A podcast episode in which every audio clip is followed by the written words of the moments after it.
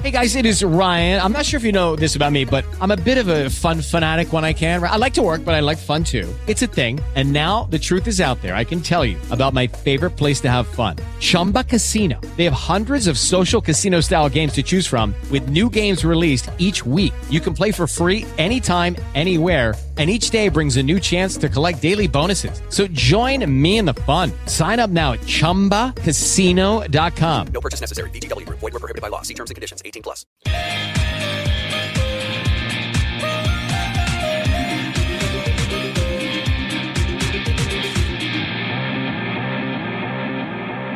Another defeat, more soul searching, and plenty of questions to answer. We plan to get stuck into plenty of them. Welcome to this week's edition of the Pinkun.com Norwich City podcast. I am your host, Connor Southwell, joined as ever by Paddy Davitt and Sam Seaman to reflect on a very disappointing day in uh, in Bristol, a 1 0 defeat for Norwich City at Ashton Gate. And there is uh, plenty of fallout and plenty of stuff to pick through. Um, and it's uh, it's going to be quite an interesting podcast. I get the sense. Um, this uh, podcast is, of course, coming to you in association with Future Radio. As ever, you can listen to the show in full on there on Wednesday evenings. Mr. Davitt, uh, let's start with you. This was um, a- another disappointing defeat for Norwich City. I think we were all patiently waiting to see what the response would be like to that defeat to Burnley last weekend. Um, what we got was a pretty under par um, pretty inconsistent, but by that I mean a consistently inconsistent performance from Norwich City. And probably, as I said in, in the intro, a lot of questions that people are now asking about this group, its quality, and whether it is capable of reaching the top six of the championship. I, I guess the first question to start with really is why do we keep finding ourselves back here with with, with Norwich City? Well, I mean, ultimately, Connor, it comes down to you know the, the shield that was Dean Smith has departed. So so we need to, given that we're now getting the same types of performance result, and as a result, questions off the back of that. You need to train your focus elsewhere. It wasn't solely down to Dean Smith and all that he wasn't able to do with this group. Um, and you've seen you've seen the reaction post full time at Ashton Gate on Saturday evening that you know it's the players who are a common denominator. They span the previous regime and this one in terms of the coach, and and obviously uh, above them, it's let's be honest, you know, anybody who's been on social media will see uh, Stuart Webber. It's you know the people who've shaped the direction of travel, um, and specifically Stuart Webber, because again, a lot of this will come back round and has done already in the aftermath to recruitment. Uh, and, and equipping a group of players, refreshing a group of players, to be better than as they are at the minute. 30 odd games in, 10th in the table, four points out the top six. Never mind anywhere near the top two uh, uh, conversation. So, you know, in the quest for answers, I think the gaze will inevitably settle on the man who's driven uh, the direction of travel uh, and this group of players because fundamentally um, they look a long way short of what we all felt maybe misplaced faith, but uh, nevertheless, before a ball was kicked this season at Cardiff, a, a, squad who would be good enough to get in the shake-up. They look a long way short of that. Uh, and in the quest for answers, it's inevitable that you'll look at the people who've been here over the course and distance. For me, you know, Burnley one week, Bristol City the following week. Burnley, you can package that. Uh, that you've effectively got a, a, a team, a head coach in Vincent Kompany, and a club more broadly who are Premier League bound, and they look like that. Um, so you can, as, as frustrating as it was to, to be witness to what unfolded at Carrow Road, and because of the individual errors that culminated in that defeat or the scale of that defeat, you can package that for what it was. But then to to turn up at Bristol, perform as, as they did, David Wagner coming out afterwards and saying that first half isn't acceptable the goal that decided the game rooted again in individual errors from from number of players, and we'll get into that in due course. And then at the other end of the pitch, you know, 63% possession, one recorded shot on target, Teemu Pukki, near post, clawed round the post. That is nowhere near good enough. And for it to come against a team who, you know, had, had only won, I think, one other game at home in the league since, I think it was October the 12th, who, if you look at the home form in the championship, they were one place above Norwich, one place above a Norwich, who, as we know, have been chronically diabolical at Carrow Road, and yet they, as Wagner said, deserve to win that game. So Burnley was dispiriting, but Bristol was probably the point where maybe a lot of fans have felt okay, time for a reset. Find that button if you can, because it's all about rebuilding for next season, and that's going to be in the championship. And there may be a smaller segment who are still willing, with games and points to play for, to, to harbour hope, but it is more hope than any real tangible belief. Fundamentally, this group look like they've reached the end of the road. Um, and there will have to be a huge churn over the summer. And uh, and and the question is: Is Stuart Webber the person to drive that forward? Yeah, um, um, we're going to come back to the reset. We've we've asked for, for for questions for the podcast as we always do from from you guys, and we've had plenty in, and a lot of them are on that theme. So we we, we will come back to kind of talk of a reset and talk of a refresh later in the show. But Sam, just to purely focus on on this game, I mean, Paddy kind of said it there. If you were to categorize it from an Norwich City perspective, you'd end up kind of using the two words unopposed errors or unforced errors or individual mistakes that it, feels like it was a game completely littered with with just error after error after error some of them were were excusable some of them certainly weren't some of them came in possession some of them came out of possession the goal is just a, a, an utter catalogue of errors we we've seen that throughout this season. There was that stat after the Burnley game, wasn't there, about how Norwich City, no team in the Championship, have made more errors leading to shots than the Norwich City. The goal comes from Kieran Dowell. You can argue it's a foul. I, I think he's lost possession pretty cheaply by turning into um, a pretty poor area, and, and again, there's structural reasons for that. Then obviously there's the inability to to stop the the, the ball through, and then there's uh, there's Angus Gunn's error for the goal. But it feel it feels like we kind of keep finding ourselves in this position. We keep talking about Norwich City and individual errors. I mean, in possession, it was as as Paddy said, particularly in the first half, just utterly woeful, wasn't it?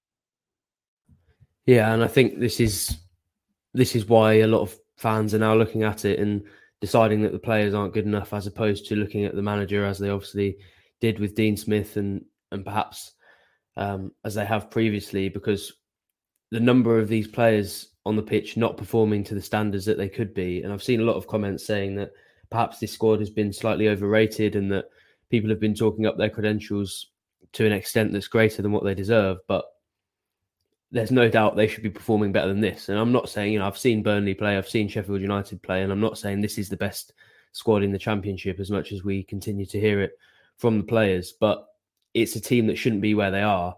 And I thought that Bristol game really highlighted exactly where things are going wrong. There were so many times where there were just passes that you felt weren't quite where they should be players failing to take chances. I remember at one point Marcelino Nunez just spinning the ball out. He was in the middle of the pitch. Norwich had control possession. He just spins a high ball out for a throw in with no real indication of what he was trying to do with it. So the number of those players who look back on their performances in recent weeks and feel that they've done what they could have is probably limited to one or two in Grant Hanley and Kenny McLean. Other than that, it's difficult to highlight anybody who has even been average and was even average at Ashton Gate yesterday. Um, so it's quite concerning that this problem seems to be chronic and it seems to be spreading across the dressing room after we had those signs of encouragement at Preston and Coventry because that increasingly is looking like a sort of new manager bounce. And as much as I don't want to criticize David Wagner, it feels like the structural changes and the um, long term solutions we felt we might be seeing the signs of in those two away games really were just very short term bursts and improvements from players because they're straight back to the sorts of performances we were used to seeing under Dean Smith and the performances that have led to the position they're in currently. It's so difficult to see them now with the games coming thick and fast, turning their own performances around quick enough to find themselves in that promotion mix come the end of the season. So, yeah, it's really difficult to look at that performance with any sort of optimism. They lacked creativity. Um, they lacked penetration. The movement was really poor. And then to top it off, they concede a goal with a few uh, avoidable errors. And when you put all those those things together, even against a Bristol City side who I don't think anyone was particularly impressed with, you're not going to come away with anything in the championship, and um, it's very worrying for the rest of the season. Yeah, and, and, and the league table as well makes for for really really tough reading from an Norwich City perspective. At the moment, they they, they sit tenth uh, on forty two points. That's four points behind Watford in sixth. Uh, and if you want to go in the other direction, it's it's also four points behind uh, ahead of sorry Reading in 18th. I mean, they are bang in the middle of the road, Paddy. This is this is not how this season was supposed to go. We, we've heard it, as Sam says, from players. We've heard it from we certainly heard it from Dean Smith when he was in charge. We heard it from Stuart Webber when, when he sat down with the club channels in the summer talking about uh, the squad and the quality of the squad. And we're constantly now seeing a misalignment between how people are talking about this squad as being one of the best on paper and having really good players and having players who could be playing at Premier League level and uh, players who are getting touted with moves for, for relatively big money or have done in the past to what we're seeing on the pitch in terms of those performances, which is actually a team sitting 10th in the championship, but at the moment feels desperately short of what's going to be required to get in the top six come come May. So why why is there that that conflict, I suppose, in terms of how people are talking about this squad. And I mean that internally, but also externally to what we're seeing on the pitch at this moment in time. Uh, big, big, big question, but it, it, feels like quite a crucial one to understanding why Norwich City find themselves in, in, in kind of the situation that they are at this moment in time.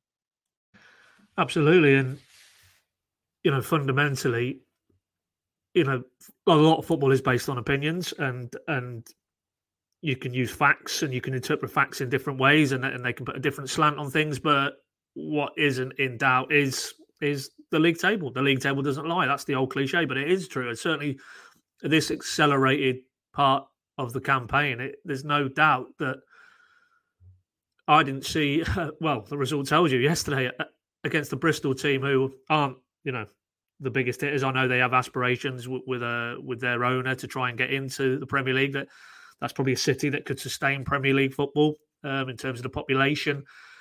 But if, if you actually look at their squad and look where they are in the table, that you know, was there any discernible difference in terms of the, the two sets of players on, on the evidence of that 90 minutes at Ashton Gate? And that that shouldn't be the case. You know, you can lose games. Nigel Pearson came in afterwards in his media and said, look, you're going to lose games in the championship. Doesn't matter who you are, unless maybe Burnley are the exception to the rule and Sheffield United. But the others, majority of the others, they will lose games. That's that's that is the championship, the grueling nature of it. Um, but you know, to look at that, I mean, I just I focus in on that midfield and you know Nunez and, and Sara and Dowell and the way they were physically unable to cope with the pressing and the intensity and the energy that those Bristol players and and and maybe if, it, if, if it's a debate about quality, then you know you can debate that, that those players I've mentioned in in green and yellow are the equal of their Bristol counterparts in, in those areas of the pitch. But it takes more than that. Certainly takes more than that to get out of this division. And um, you know, I'm not singling him out for for any extra attention, but Sara he does some really nice things on the ball. You can see the quality he's got. But then the way he gets overrun and pressed and harried and turned over every game. Um, Nunez likewise. You know, we saw that in his makeup at the start of the season, but what he was bringing to the party outweighed the negatives. But and maybe with those two, you've got to give them some slack. You know, for all the reasons we know, uh, new country, new team, new new way of life. Really, it's probably going to you'd probably have to write this season off. Unfortunately, Norwich couldn't really afford to deal in those, um, you know, scenarios. They really needed Sara and Nunez both to hit the ground running to inject some, in terms of uh, what looked like a stale group of players, to inject something else. But it hasn't happened, not over the entirety of the piece, and it, and it might be in next season before you see those two producing consistently what we've seen in glimpses, but that midfield isn't fit for purpose. What's Liam Gibbs doing coming on and ostensibly playing down the right hand side? That's not his role. He couldn't affect the game in any way.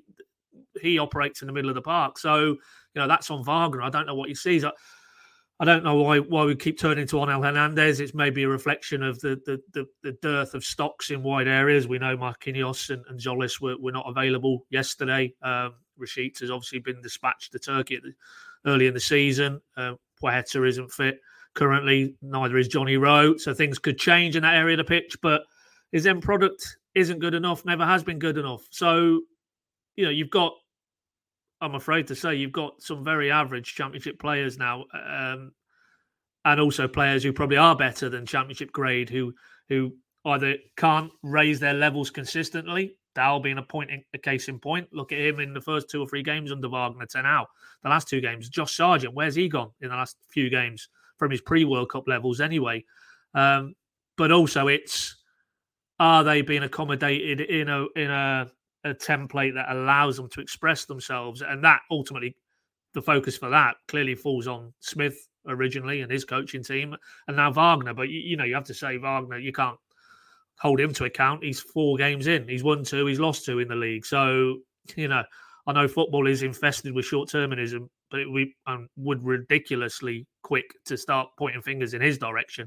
He's barely getting to know the names of these players, let alone in, accommodating them into a template that is going to be good enough to get them at the right end of the table. That's going to take time, and unfortunately, time, as I wrote yesterday, isn't a commodity that he really had. You know, because they ha- hung on with Dean Smith, they w- went through that cycle where the World Cup pause came. They went off to Tampa with Dean Smith, came back. He clearly, reading between the lines, had two or three games to prove he could turn it round.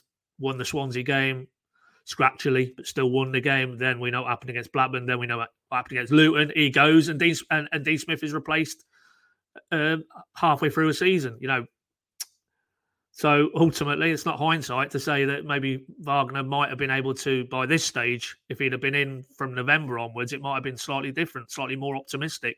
As it is, it, it the results in the league tell you it's a step forward, a step back, and if that continues, then they're going to plateau to more or less where they are in the table now. They they may have a go at trying to get in and around the top six, but frankly, I think it's heading to sort of a sixth to tenth position for me in terms of final position, and then it's it'll it'll actually become as we get towards the end of the season and, and it looks like the playoffs are beyond them. It will be it'll be, it really will become just get the season over with, get these games out of the way, and then let's crack on. Which I think we all hoped was going to happen last summer, albeit we, we understood that there wasn't going to be a huge churn to the squad, but that, that refresh. Dean Smith would have been able to produce that, you know, in terms of right a full preseason to work with these players to impart his ideas, freed from the the pressure of trying to win games in the Premier League with a substandard squad never happened, did it? So, you know, albeit 12 months late, uh, it's going to have to happen this summer because if it doesn't, then where do Norwich go from here? In, indeed, indeed, and uh, and again, um, we we will, we will speak about that that this kind of idea of a of a reset. I just wanted to kind of speak about uh, a couple of a couple of really good kind of mathematical stuff, which uh, me and maths don't really go together particularly well, but I, even I can understand these, so, that, so that's good. And this is courtesy of the um, of the points per game profit on, uh, on, on Twitter, who does some really good work. But uh, so so two tables he's he's kind of produced. The first is um, last five games average points per game.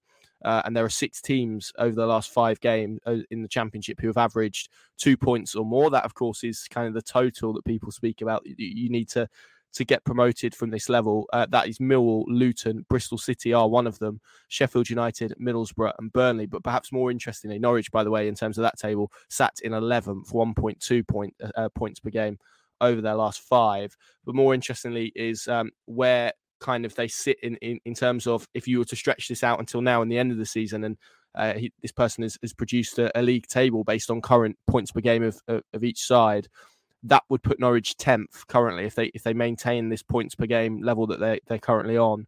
That would in, uh, basically mean that they finish the season with 63 points, uh, and uh, and on that points per game ratio, if it was to stay the same, and of course these things will fluctuate, it would mean that they they finish nine points behind West Brom in sixth. Now, if that was to come true, it would be very difficult to paint this season as anything but an unmitigated disaster. Obviously, plenty of, of twists and turns. We know what the championship is like in terms of that.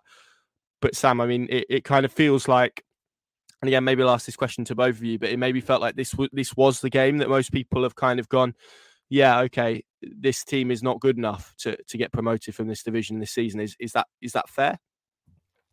Yeah, that's the the temperature I'd say I've gauged from from various people's reaction and from sort of consulting the fan base a little bit. It does feel like the wind has gone out of the sails finally, and it felt like under Dean Smith, as much as there was a real frustration and a real irritation, I think there was the the joker in the pack that you could fire the manager and you could change the landscape in that way. And Norwich fans probably felt that as much as the the landscape looked pretty grim at that time, if you know if they had such a big option and such a big change available to them, that things could change. Now that they've used that, and the January transfer window has been and gone. Doesn't look like there are any arrivals in that window that are going to make an enormous impact, especially given um, Wagner's verdict on sort of Marquinhos' injury situation. Um, and now that all of those available changes are gone, there's nothing they can do to improve this squad between now and the end of the season. Um, it feels like Norwich fans have, have ran out of options and they've they've looked at the situation they're in presently and said, okay, with this squad, promotion is too far away, and even the playoffs are too far away. And I think what's twinned with that is this idea that promotion would be futile anyway because this team could not compete in the Premier League, and it may even end up being more embarrassing than the last two times they've been at the top table. So I do get the sense a little bit that that belief has gone, and that any optimism left in the fan base has has drained considerably. At least there are probably still a, a few out there. You know, I, I, don't wish to paint this picture of everyone being um, doom and gloom and and sort of force it on everybody. But you know, so I do imagine there's probably a small minority that still feel um, Norwich are in playoff contention and that the promotion dream is alive. But I think the majority of these fans who have been through a significant amount in the last few years and have really had very little to celebrate, especially in stadiums, um, are just a bit sick of it now. And they've sort of given up and they've sort of decided that that that ambition is beyond them. And you know, this has been an un- unbelievable fan base. So it's not me criticizing them. I'm not saying they've done the wrong thing, and I'm sure they'll still be turning out, you know, week in week out, supporting this team to the best of their ability. Even one 0 down at Bristol City, witnessing one of the worst performances of the season, they were singing songs throughout, and they were looking to generate that atmosphere and get behind the team. But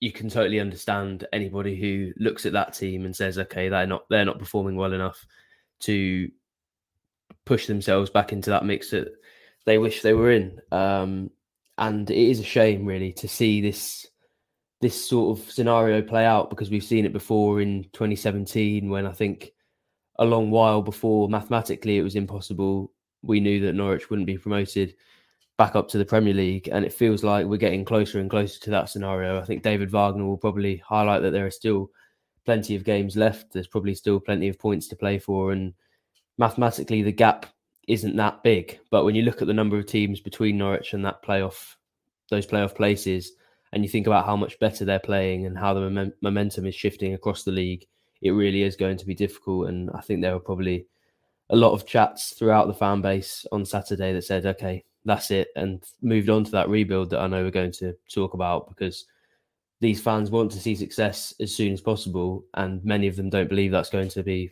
in the coming months, unfortunately. Um, so let's hope they can find a way of regalvanizing that support who've given them everything they can in the last few months, and um, you know look for a, a, sort of a way out because at the moment it's very difficult to see any hope um, from a Norwich City point of view.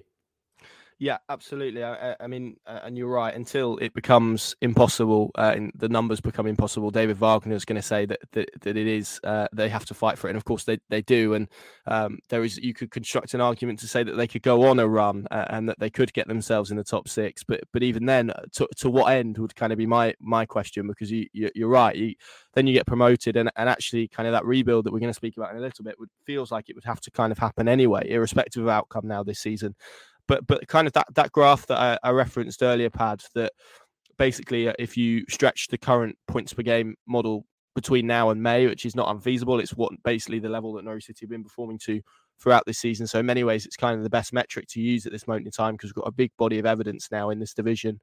It would put Norwich 10th on 63 points, nine outside the playoff. Just for a bit of context on that, um, the 16 17 season, which is probably, it feels like the most comparable season to this current one, right? In terms of a group of players who everyone kind of described as being the best in the championship, but really underperformed.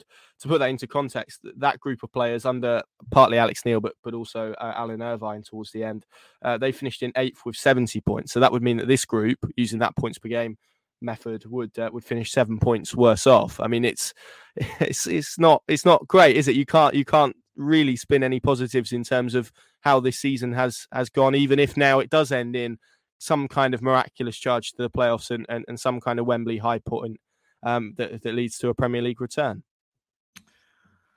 Well, I mean, yeah, I mean, we'll, I mean, both you lads have said, well, they're, they're not fit for purpose if they go up, and nobody would disagree. But I mean, they'd, they'd snatch your hand off to to get the access to the, the billions, uh, well, the millions, as it would be in Norwich's share, Premier League, and they'd worry about uh, the ghost of Dean Smith. I distinctly recall sat in the Villa Park press room once Premier League demotion for the second time was confirmed, um, sort of May of last year, and and he was getting asked about. It was almost like, well, it's a given. You're going to come straight back because that that club has been set up to do that twice before. Um, are you are you going to be able to you know be better in the Premier League? And he basically stopped the question dead and said, you know, I'll worry about that when we get there. Well, unfortunately, he doesn't need to worry about it, not in a Norwich um, perspective anyway. But uh, if Norwich could somehow or other from here engineer a position in the Premier League next season, then then uh, then even if even if it, it, tailed off again for a third time at that level, I, I think it's going to be something miraculous, though, isn't it? I mean, all, all, of all of the evidence that that we've seen across this season so far, and this group of players suggests that that's just not going to going to happen, is it? I mean, I mean, it would have to ta- it would have to be quite some effort from here, and, no. and probably some kind of miraculous effort to be. Yeah, no, no, be, no being honest. I know I'm not saying I'm not saying that. that I, have said it in my early answer. I, I, think they'll finish sixth to tenth now. Yeah. But what I'm saying is, you boys were almost saying, well, if they go up what would happen, they'd come straight back down again. They may well do, but the financial financial element of going back up again, you, because and it's pertinent, and we'll probably get into this at some point later on in the pod because uh, Monday is obviously another signpost to potentially a change in the shareholder structure and what that might mean more broadly in terms of ownership and, and incoming investment. Because that needs to happen because they're in quite a you know a challenging situation if you if you take your temperature from the last set of published accounts and you know I think even the wording of when they teed up that this uh, general meeting was going to be happening uh, in the middle of November, uh, middle of February, it was something to do with the, to ensure the sustainability of the financial position, or words to that effect. Um, they're in a they're in a sticky spot. There's no doubt about it, and that will limit. Unfortunately, it's pertinent because it will limit what they can do this summer. Whether that would be, as it looks increasingly likely, rebuild, um, or you know even in a in a best case scenario going back into the Premier League and, and the money they'd need to spend to improve this to to actually improve themselves or at least have a fighting chance of being competitive in the Premier League. But that I think that's for the birds. That that element that's not not going to happen clearly. So you know fundamentally, I I think I think Wagner will over the what remains of the season probably find an upturn and probably harness some consistency. Maybe not enough to get themselves in the playoff picture, um, or even if they did get in the top six, so maybe then see see the deal through and get them get them navigated via Wembley to the to the Premier League.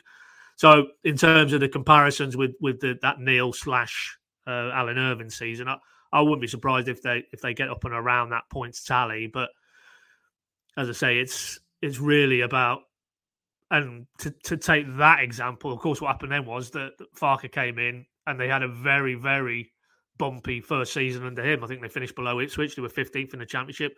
Heaven help us if that's what we're in for, and it's a it's another consolidation season at this level next season and lower half um, before Wagner is able to lead them back to the promised land.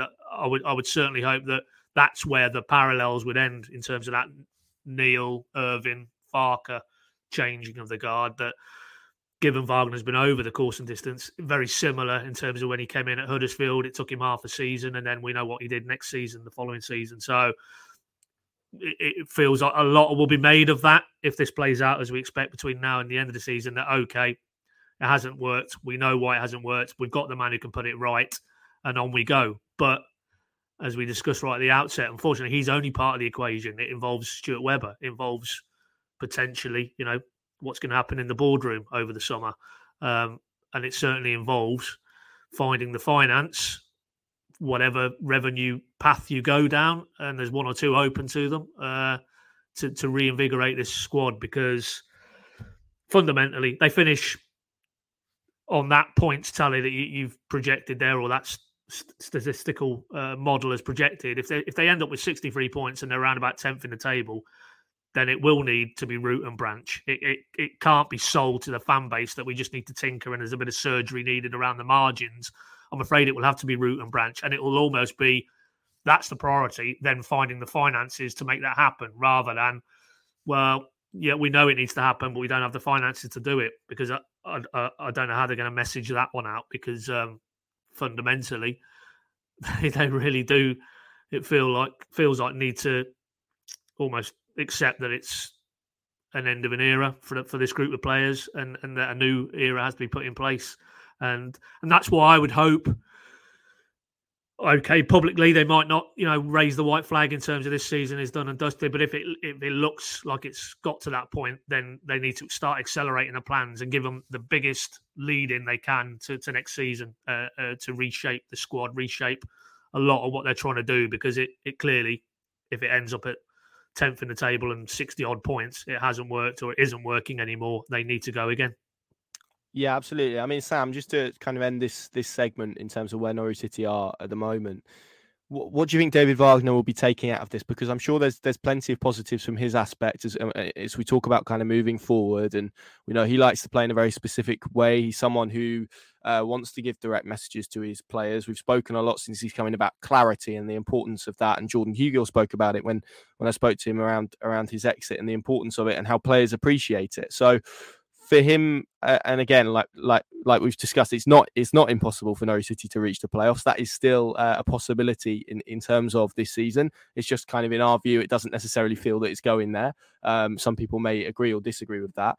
Um, but what what can he take out of this period between now and the end of the season, irrespective of kind of outcome in in this campaign around the group of players that he currently has? I think a lot of it will be transfer recommendations. To be honest, he um, doesn't seem like the sort of head coach, especially given the obvious sporting director model that we've come used to at Carrow Road. Um, he doesn't seem like the sort of coach to be particularly involved in those sorts of things, but he probably is going to Stuart Webber and saying, I need X number of players in Y position. Um, and I imagine that's what a lot of this season will be left doing. The fact that he's got to balance getting to know this squad with the task of trying to push them into the playoffs because, as we spoke about earlier, until it's mathematically impossible, it's his job to try and force them into the playoffs until the end of the season. But I imagine internally there's a little bit of confliction going on uh, and a little bit of um, balance in his head of how much he commits to improving this squad of players and sending them out every match with the right tactical instructions to try and amass enough points to push themselves back into that playoff mix, and how much time he spends and how much effort and um, how much effort he puts into assessing this group of players and letting Stuart Webber know what he feels he needs in the summer. Because there's no doubt with a window um, coming up, Wagner will be looking at things, thinking about how this squad can be transformed and the way that things have happened at Norwich with cycles of players and these rebuilds that have happened, and the rebuild that obviously um, we'll speak about is that it tends to happen across a short period of time. You have very clear windows where they're trying to get out as many players they don't want as possible and sign as many that they feel are going to be part of this project. So for me, if it was me in David Wagner's chair, I'd spend the rest of the season probably in training, but also in matches trying to decide which of these players I, I feel were worthy and capable of being on this journey as Norwich try to go back into the, the Premier League. But I don't see this iteration of Norwich City achieving in the short term. I think he'll probably be quite realistic about that. And as much as he will have to balance that, as I said, um, there will be a focus from him and many of the people on the footballing side that perhaps aren't specifically responsible for the coaching who will be looking at how this can be addressed um, in future. So it's quite difficult. There are probably still tactical elements. He actually spoke in in his press conference after the game about the fact that he still feels they're learning as a team and they're still sort of learning his ways and the tactical things that he sees will still be improved in the short term. I'm sure he's still looking at things like pressing and how how they move the ball and the movement. But for me, that's a secondary concern when things look so far away because as much as he speaks about these players learning, how long is it going to take? Because if it takes 10 games and we keep seeing that sort of performance for 10 more games, they're going to be out of contention by the time they achieve the levels he hopes to. So, yeah, I think it's about balance now and it's about admitting in his own head. Obviously, he won't come out and admit to us and in the public eye, but I think he's got to admit in his own head that there will be part of his job now about assessing things and how they're going to impact um, the club going forward. Because investing all of his time in just trying to improve championship results for this season, in my head, would be relatively futile and a waste of a good chunk of games he's now got to be able to assess these players before they go into the inevitable um, rebuild in the summer. But it, it will be difficult because he's got to now go and make recommendations to Stuart Webber and demand things and ask for things when there probably isn't a significant amount of money. There aren't too many saleable assets. And I think we got a couple of questions about this. So maybe we'll come on to this. But for Wagner now, it's a really difficult thing to do because he's probably not going to get every wish that he'd like in the transfer market in the summer. So working out those priorities will be um, will be sort of near the top of his list, alongside obviously getting the best results as possible in the next few weeks. Yeah, it's, it's a funny old place Norwich City find them find themselves in. Um, I, I am going to kind of come on to the, the questions now because we kind of skirted around this idea of a, of a rebuild, so it, so it might be worth encompassing a, a few of these questions. Uh, so thank you to everyone who, who sent them in. I'm just going to read a couple out that, that we we we've kind of already spoken about.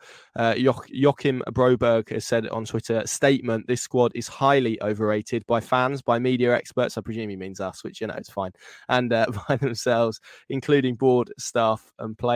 Um, and and uh, I think we've already spoken about the disparity between kind of the expectation of of maybe what this group or the quality this group has to, to what we've seen on the on the pitch uh, this season. I mean, Alex has has, uh, has said if uh, if Norwich don't go up, just to what extent are we in financial ruin? Um, I, I, think that's that's maybe slightly strong, um, but we, will come back to to the finances involved in a moment. But but then there's there's kind of a few questions here about uh, this idea of a rebuild. Paul Frewer has said, Do you see a complete build in the summer under Webber happening?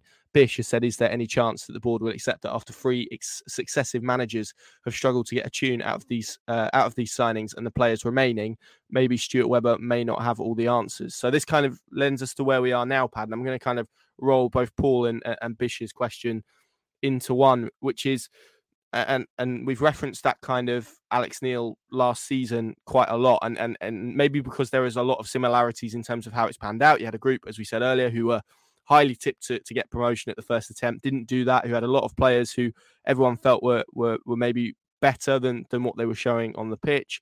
Um, you had a manager that, that maybe was was struggling, and, and, again, this is probably more on Dean Smith than David Wagner, to be absolutely clear. But someone who wasn't able to get the best out of them um, at the time, and then you end up kind of where we find ourselves now, which is this idea that something has to change.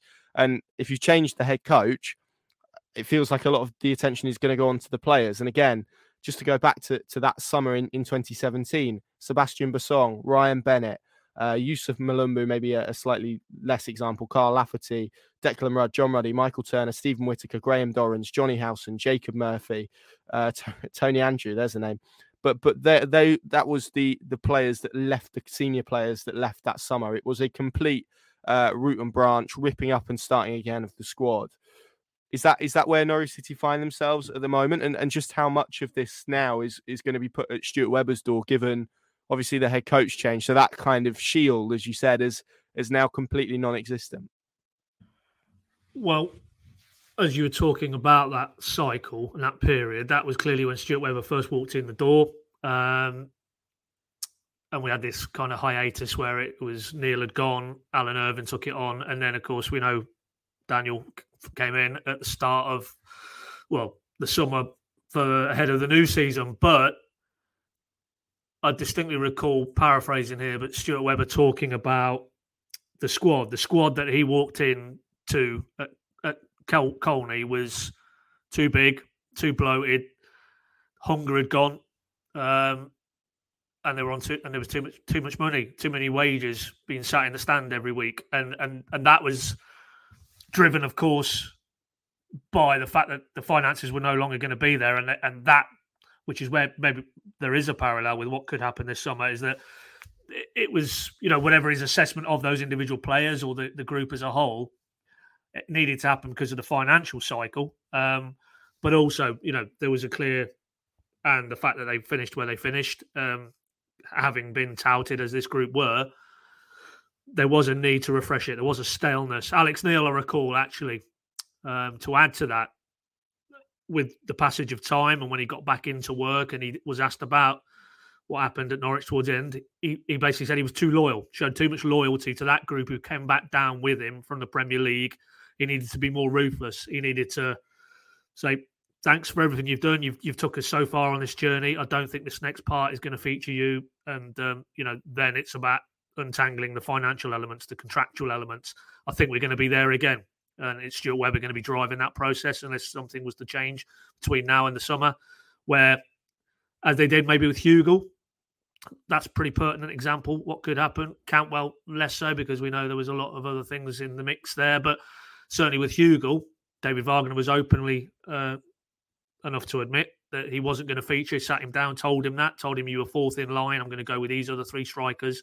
There was the financial element as well, a player out of contract on decent money and the planets aligned, and he was able to get himself a good move to Rotherham and get a bit of security for his family, and obviously move back closer to his northern roots. I think that scenario will have to play out again with quite a lot of this existing squad. Um, and if it can be a, su- a, suitable win for all parties, all well and good. But I think Norwich might have to be quite brutal, and Stuart Webber might have to be quite brutal because it does feel it, it needs, to repeat what I said earlier, it needs a bit more than minor surgery, we might need to, uh, you know, to get the resus material out and, um, and, and worry about some serious um, turnover of players. And of course, there's imponderables in in that process because uh, uh, what happened again, to repeat what I said earlier, with that player turnover, in came quite a considerable number of new players, and it took a season to, to meld all that together will fans be willing to to buy a huge turnover? If if the byproduct, unfortunately, is it's going to take maybe another season to bed it all together, I'm sure they wouldn't. So that's the balance. That's where they've got to strike strike a balance because you can guarantee at the start of next season, if it is Championship football, Norwich need to be considered by their fan base as uh, right. We can have a real good go now with this squad that's been put together. Um, so you know, ultimately, this will a lot of this debate now will will revolve around how successful they can be at refreshing the squad while retaining the quality they need um, to be serious challenges for promotion. That's what that's how they're going to be measured. And um, you know, on the evidence of the last few transfer windows, you have to have concerns. You, you clearly have to have concerns because the right caliber of player hasn't arrived Yet they've spent considerable money for Norwich, relative to Norwich, have spent considerable money uh, in one window in particular, and and the squad isn't materially better, and and that is the concern that the same individuals will, will be shaping this transfer strategy unless to repeat what I said, something was to happen um, between now and the end of the season. So, so ultimately, you know, there is going to be that concern, I'm sure, amongst an element of the fan base that, you know, going into a summer where it needs to happen. Everything needs to be absolutely spot on in terms of what they do with the squad makeover.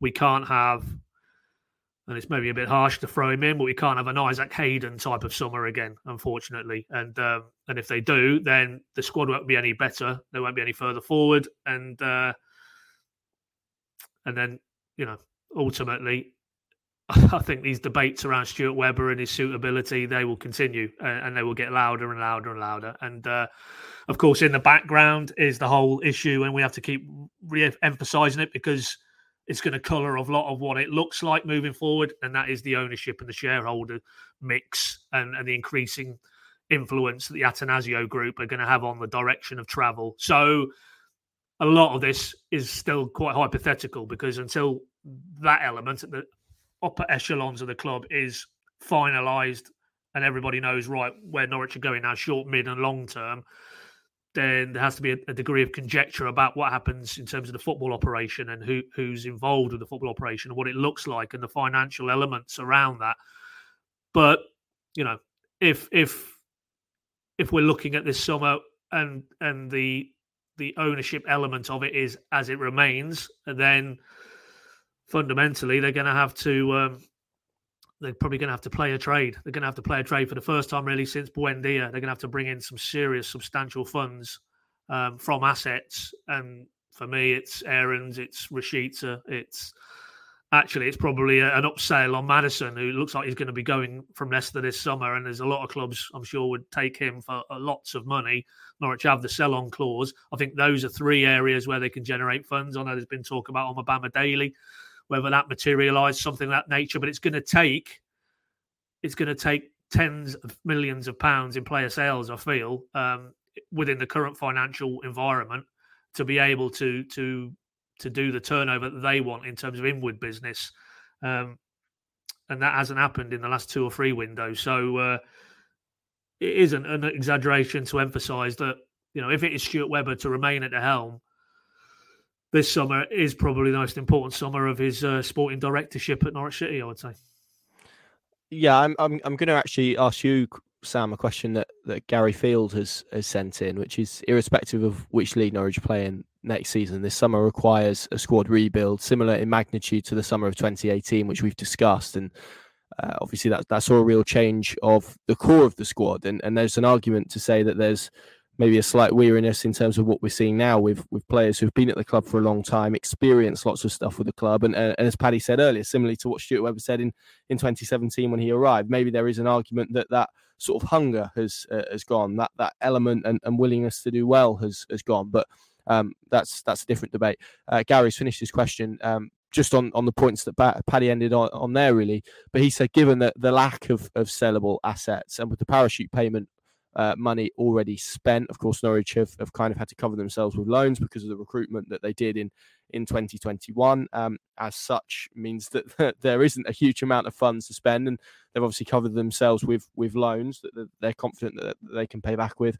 So, so with all of that kind of context and, and with all that packed into Gary's question, he said, "Do Norwich have the resources to make those changes required?" Because I guess that that becomes the next question. If we're talking about rebuilds, which I'm sure some people maybe will, will feel is is some is maybe a reaction to what we've seen on Saturday. I actually feel like it's something that maybe has been murmured quietly for quite a, quite a while, and maybe throughout this season. It feels now we're we're beginning to see it kind of bubble to, to the top. But purely in terms of Gary's question, Sam, I mean, what what do you make of that? Do Norwich have the resources to to implement the changes required, especially with all the context that Paddy has just kind of wrapped in? Yeah, I do agree to an extent because you look at probably the last two windows, and they look like they could have done with a good amount of business in January, which they didn't end up doing because of the finances. Even looking at the summer, they could only really focus on the midfield and some significant investment in um, one or two players in that area in the summer. So it's something that's probably been offset by the finances for the last year or so, um, and that's been the reason we haven't we haven't seen a, a rebuild just yet, and you worry about perhaps in the summer if that's needed. Where is it going to come from? But the crumb of comfort I'd probably offer Norwich City fans at this juncture is that Stuart Webber's best work has actually been done under the strictest financial restraints. You look back at that summer of 2018 and those gems of recruitment, Teemu Pukki, Emi Buendia, even looking at the likes of sort of Mo Leitner and Mario Vrancic, who were sort of hidden gems that Norwich managed to unearth for minimal fees, um, they became really key players as opposed to the sorts of players like Milot Rashica, who you know was a, a nine million pound arrival. Christos Tzolis, a similar amount of money, and neither of them have really made much of an impact. Even Josh Sargent, you could argue, Norwich have overpaid for because they've ended up getting a pretty decent championship striker when you look at his statistical output so far. Um, so when you actually compare the amounts of money that Stuart Webber has paid for players, he's probably done far better under that sort of financial constraint. So it could be that without probably choosing these circumstances, Webber is forced into a scenario that actually creates the best conditions for him to be finding the best players for Norwich. Um, I know it will be more difficult because they haven't got the sort of lower league European route and that German second division route that they used quite a lot in the first few months and, and years of Webber's tenure. Um, you know, the sort of South American players, it seems that perhaps it's it's easier to find 40 million players, 40 million pound players for 10 million than it is to find 10 million pound players for 1 million, which is what I suggest they were doing sort of in Germany in those early years. So it could be a slightly different challenge, but you know, Webber's proved himself as a a sporting director who's capable of finding those gems before. And with his back against the wall, I think it may actually end up being a, a slightly more productive scenario than it has been when they've got those funds to spend. Because as has been the criticism of Webber for a long time now, he had the biggest summer spend in the history of the football club and recruited very few players who were even capable of playing a, a significant part in the championship. So I'd offer that as hopefully a sign of positivity. But as Gary says, you know, it's going to be very difficult because of those limited finances. We can talk about rebuild as much as we want, but it's going to rely on clubs being willing to buy those players. Obviously, that Maddison route is something completely out of the club's control, and they haven't got anywhere near as many saleable assets as they have in previous years. So it's going to be really difficult to raise those funds, but hopefully they can sort of return to the roots of the start of Webber's tenure and hopefully manage to unearth some of those players who end up becoming cult heroes at Carrow Road. But I understand that that's a, a very hypothetical situation.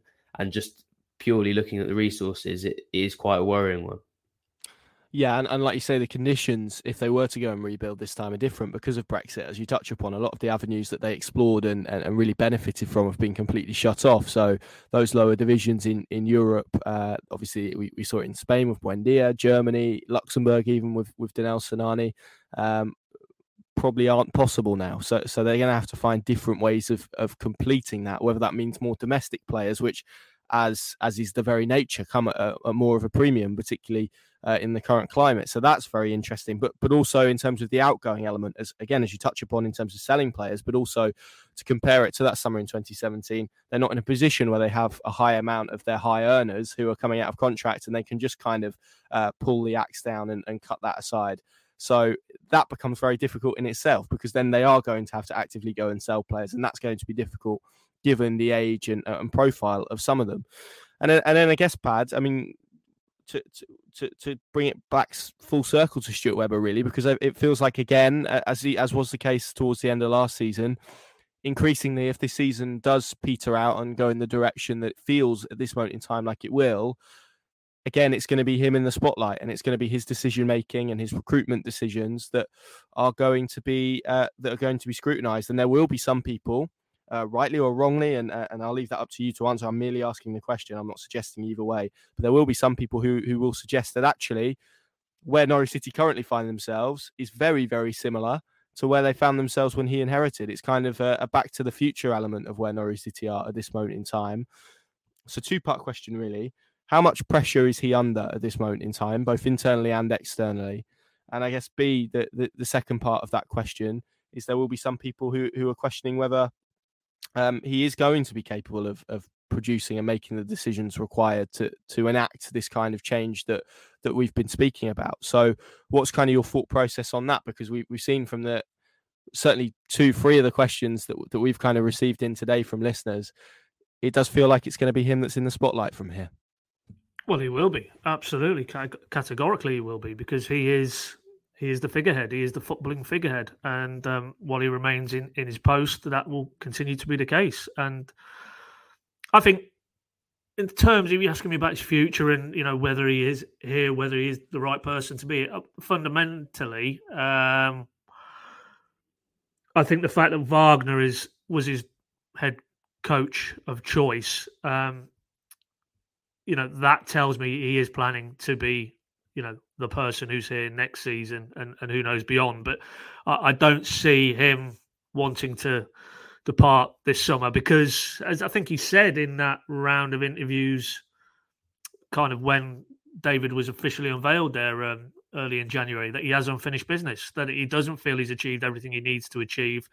Um, and that was coming from Stuart Webber. So, you know, without needing to put any words in, in the guy's mouth, he he feels he still has a, a job to do and and I, I would take it that that job is getting Norwich in the Premier League again and sustaining them in there, whatever sustainability looks like in terms of longevity, but certainly beyond one uncompetitive season at a time. So if that's where his mindset is at, and and he's he's gone and recruited a guy he worked closely with, who I'm sure would have wanted the same guarantees about where do you fit into this, Stuart? Where where where's your head at? Do do you want to be in this as I do for for the mid to longer term?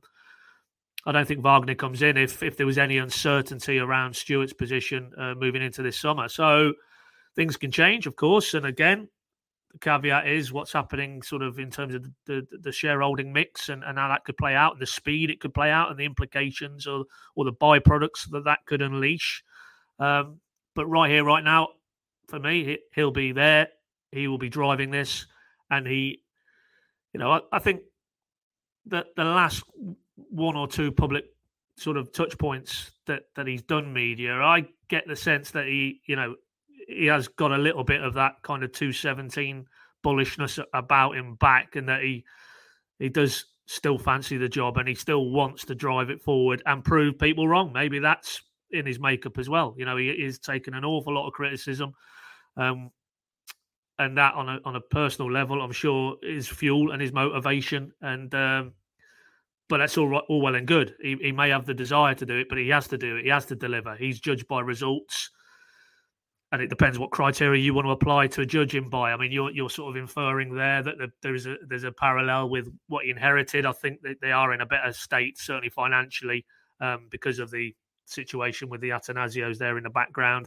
I don't think it's quite the uh, uh, Armageddon situation that they faced when he walked through the door, but you could argue the, the squad situation he's faced with, uh, where they are in terms of the footballing pyramid, all of those are very similar.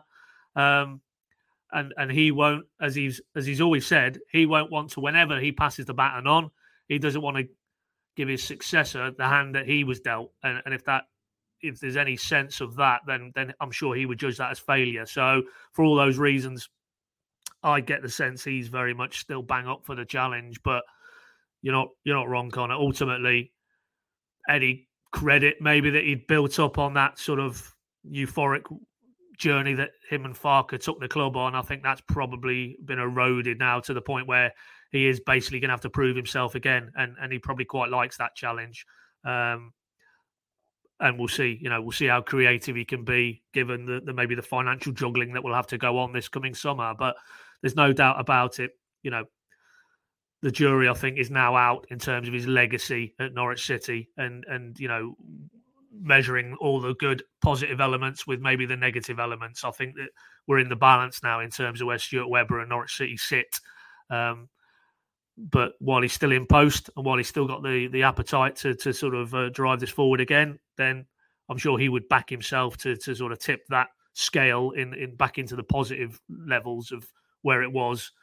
Certainly 2019, probably again, you know, when they, they got promotion the second time around. Um, so it's going to be really, really quite fascinating to see how that particular facet of this plays out. You know, Stuart Webber, can he, you know, if, if people have written him off and, and feel he's a busted flush and it's time for a change, let's see, uh, let's see if he can uh, if he can shift the narrative there. That, that's a, that's a very intriguing subplot almost to how this soap opera could unfold in the summer. Yeah, and you're right. He has he has done it before. He has been in this situation before uh, and done it. And and you could probably say to, okay to a different extent, but certainly churned the squad at Huddersfield before and overseen that uh, uh, and brought success with obviously Norwich City's current head coach. He's improved the training facilities, all of that context that we we have to wrap in. I think all all two points that I would add just to close off this debate really, which is uh, and we, we speak about kind of Monday's EGM, which we've not really discussed in detail because I think we've kind of spoken to death about it really, um, and we've kind of spoken about that in in other podcasts. We're expecting that to go through, uh, and what that will do if it goes as we expect, and and, and those shares are are uh, eaten up by by Mark Attanasio then and the club statement alluded to this really it was about securing the long-term future. So that should hopefully um, reduce the level of external debt that the club have at this moment in time. That should therefore by virtue give them a little bit more wriggle room to, to operate in in the summer if they did want to churn the squad. And I think you could also look at other examples of championship um, squads, um, Millwall and Luton, I guess, at the moment, who, who I understand perhaps not the sexiest comparisons, but they're two examples of, of clubs at this moment in time who are working on an extremely limited budget and yet consecutively managed to compete towards the top end of the championship table. Right, maybe not right at the at the summit, but certainly in, in, in kind of that playoff picture, which I, ultimately I guess is is probably where we're now going to be talking about Norwich City, maybe even next season, maybe even lower than that, um, depending on, on, on how the uh, the expectation goes and, and the extent of that. Um, just finally, then, chaps. I mean, two games this week: Hull on, on Tuesday and Wigan on Saturday. if Norwich City are to revive any kind of playoff push, Sam, start with you. Points. It feels like I'm going to go with six. It feels like it, it's going to take two wins in order to to kind of shift the the feeling more than anything else. Yeah, I'm going to say six. The time's gone now for accepting four points and things like that. It's, it's almost too late. So I think yeah, six. Pad same.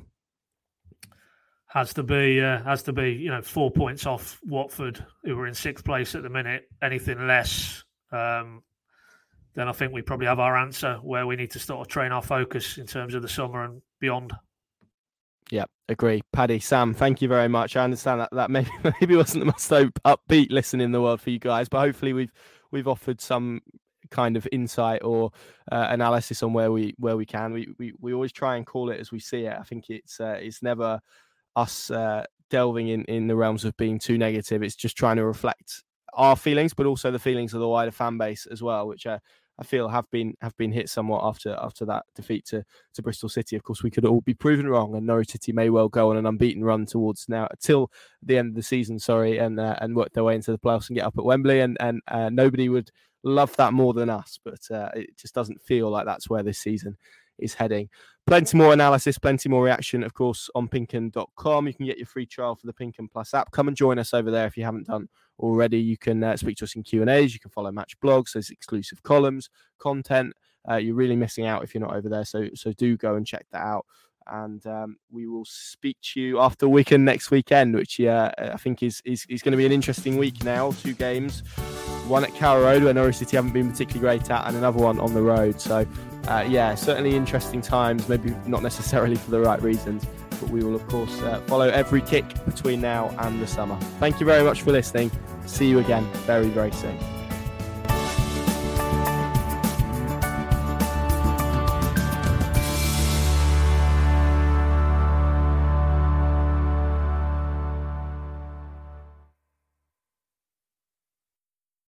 Lucky Land Casino asking people what's the weirdest place you've gotten lucky? Lucky? In line at the deli, I guess? Aha, in my dentist's office. More than once, actually. Do I have to say? Yes, you do. In the car before my kids' PTA meeting. Really? Yes. Excuse me, what's the weirdest place you've gotten lucky? I never win and tell. Well, there you have it. You can get lucky anywhere playing at LuckyLandSlots.com. Play for free right now. Are you feeling lucky? No purchase necessary. Void where prohibited by law. 18 plus. Terms and conditions apply. See website for details. If you only have a 401k, you're not getting the most for retirement. Wait, what? Add a Robinhood IRA on top, then they'll boost it by 3%. You can do that? And if you transfer in any retirement account, you get 3% on top of that. Is there a limit to the match? No limit. Robinhood Gold gets you the biggest contribution match of any IRA on the market. Sign up for Robinhood Gold at Robinhood.com slash boost by April 30th. Subscription fees apply. Investing involves risk. 3% match requires gold for one year from first match. Must keep IRA for five years. Match on transfers subject to additional terms and conditions. Robinhood Financial LLC. Member SIPC.